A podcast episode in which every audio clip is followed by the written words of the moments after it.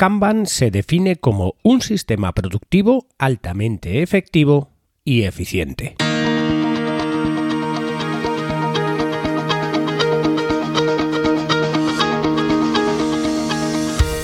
Hola, estás escuchando Proyecta, un podcast de Emilcar FM sobre dirección y gestión de proyectos, metodologías ágiles, lean, productividad y mucho más. Yo soy Abel Yécora y os voy a contar todo lo que tiene que ver con este mundo.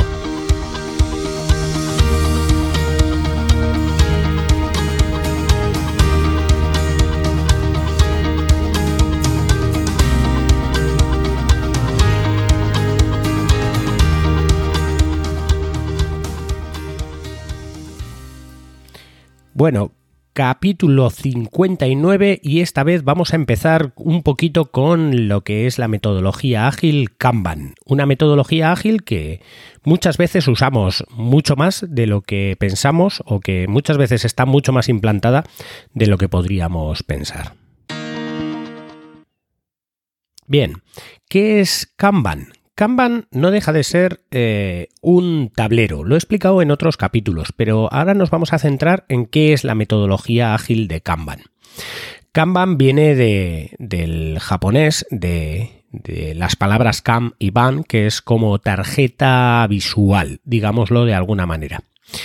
Estas eh, tarjetas visuales se basan en que eso, en que tengamos de alguna manera eh, un sistema basado en tarjetas y que, se pueda visualizar todo el sistema de, solo un vistazo. Muchos conocéis Kanban eh, como un sistema en el que se divide en tres, en tres partes. Es simplemente un tablero ¿Dónde vamos a tener las tarjetas? Las tarjetas van a ser las tareas que tenemos que hacer. Entonces el tablero lo vamos a dividir en los estados en los que están esas tarjetas, de tal manera que las tarjetas van a ir viajando, digamos, por el tablero, dependiendo del estado en el que estén esas tarjetas. Esas tarjetas, como hemos dicho, son tareas, por lo que las tareas van a ir viajando por el tablero dependiendo del estado en el que estén esas tareas. Y de un solo vistazo se puede ver cómo está el desarrollo del, proyecto o el desarrollo del trabajo de lo que hay que hacer en ese proyecto. De tal manera que el tablero Kanban, en un principio el más básico que conocemos, es aquel que está dividido en tres partes. Una parte que es eh, lo que hay que hacer, otra parte que es lo que se está haciendo y otra tercera parte que sería lo que ya está hecho. Imaginémonos que tenemos que hacer un, gran proyecto o un proyecto incluso pequeño que puede ser pues casi cualquier cosa, como puede ser em, lavar el coche, ¿vale? Tenemos que lavar el coche y entonces eh, nuestra tarjeta es lavar el coche, es una tarea que tenemos que hacer. Pero claro, eh, nuestra tarjeta va a estar en un principio, como sabemos que lo tenemos que hacer, va a estar en la lista o en el hueco del tablero que correspondería a cosas que tenemos que hacer. Cuando nosotros llevemos el coche a lavar, lo primero que hacemos es eh, coger esa tarjeta y pasarlo a la zona donde, eh, donde están las cosas que se está haciendo. Entonces, de alguna manera, mientras yo esté lavando el coche, cualquiera que se acerque al tablero va a saber que el coche eh, está siendo lavado y que yo lo estoy lavando. Eh, el saber cómo yo estoy lavándolo, pues eh, lo definiremos de alguna manera en los procedimientos, que puede ser, por ejemplo, por colores de tarjeta o por algún hueco donde pueda estar específicamente la tarjeta que corresponda a quien está haciendo esa tarea, pero en un principio vamos a hacerlo simple, que sería que yo estoy lavando el coche. Y una vez que yo vuelvo de haber lavado el coche, cojo esa tarjeta que está en cosas que se están haciendo y la pasaría a cosas hechas. De tal manera que cualquiera que vea mi tablero va a saber en qué momento, en todo momento va a saber qué es lo que queda por hacer, qué es lo que se está haciendo en ese momento y qué es lo que ya se ha hecho. En un principio, en un proyecto debería haber un tablero Kanban que lo que va a hacer es eso, ver cuál es el progreso del tablero. Pero el tablero Kanban llega a mucho más nos puede dar muchísimas más posibilidades y para ello lo que hay que hacer es establecer una estrategia de uso del tablero Kanban.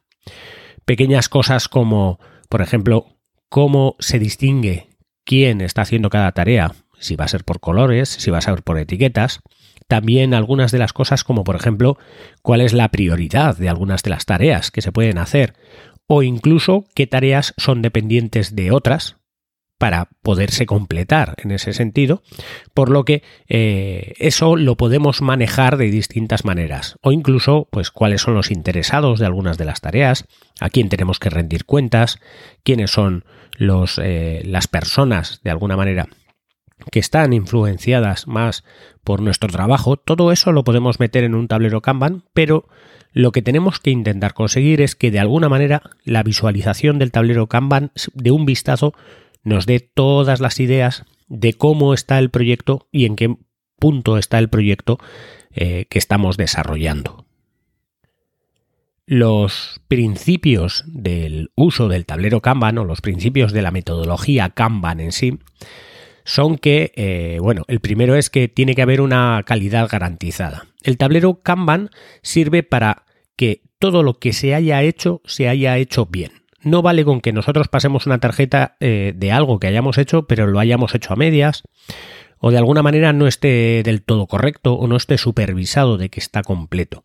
No podemos pasar una tarjeta a un, eh, al estado de completo si no está completamente completo, valga la redundancia, y hecha del todo, porque si no, esa tarjeta debería devolver a cosas que hacer. Si de una tarjeta salen otras cosas que hacer, pues esa tarjeta puede pasar, pero debería de generar otras tarjetas que estén en la zona de cosas que hacer. Por eso cada cosa que se hace, cada cosa que está realmente en, el hueco de las tareas hechas, tiene que ser una tarea que esté completada y que esté completada con la máxima calidad. Entonces, por eso Kanban hace que sea rápido el, digamos, el hacer las tareas, el, completar las tareas, pero tienen que completarse de, una sola vez. No, no sirve de nada que una tarea empieces a hacerla y que luego la dejes otra vez atrás o lo que sea. Una, una vez que haces una tarea, tienes que completarla y tienes que completarla bien, con una calidad, eh, digamos, garantizada. El segundo de los principios es la reducción del desperdicio. Gran parte de lo que es Kanban viene por, por la metodología de fabricación de Toyota de los años 50. En este caso, eh, esta metodología también establece ciertas cosas como, como, la reducción del desperdicio, que todo esto viene de, de las metodologías Lean.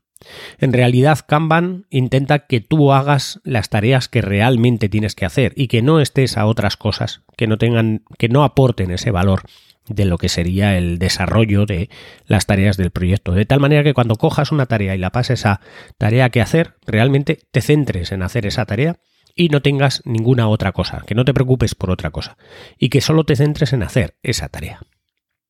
Otro de los principios es la mejora continua. En realidad, todas las metodologías ágiles se basan en, un principio de mejora continua. Kanban también. No es un tablero rígido donde todo está eh, establecido desde el principio. Hay muchas veces que se ve que ah, haces un tablero con ciertas zonas y ves que, que, al cabo del poco tiempo es mejor poner una zona más que puede ser cosas que no corren prisa para eh, centrarte en aquellas que son las tareas que, que, se que, se deben de hacer, ¿vale? Y dejarlas de las que no corren prisa para cuando se acaben aquellas que tienes que hacer. Entonces has de añadir una nueva zona en el tablero para mover tus tarjetas. En ese caso lo que estás haciendo es mejorar ese tablero que ya tenías. Kanban aboga mucho porque no sea algo rígido, sino porque sea algo que consensuadamente vaya migrando hacia una mejora continua. Y por supuesto también, como otro de los principios y añadido al anterior, está la flexibilidad.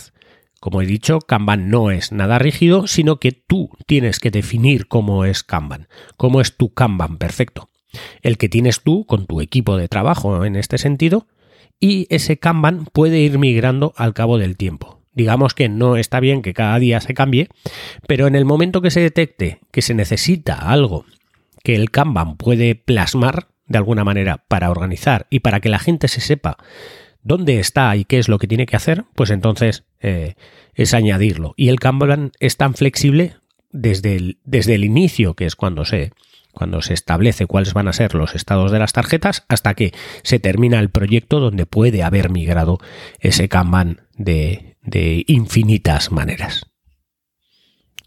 Esta vez voy a hacer un capítulo muy corto y la, El próximo capítulo seguiré con Kanban ya estableciendo, digamos, los pasos o los grandes pasos que se deben de hacer para crear el tablero Kanban y cómo manejarlo.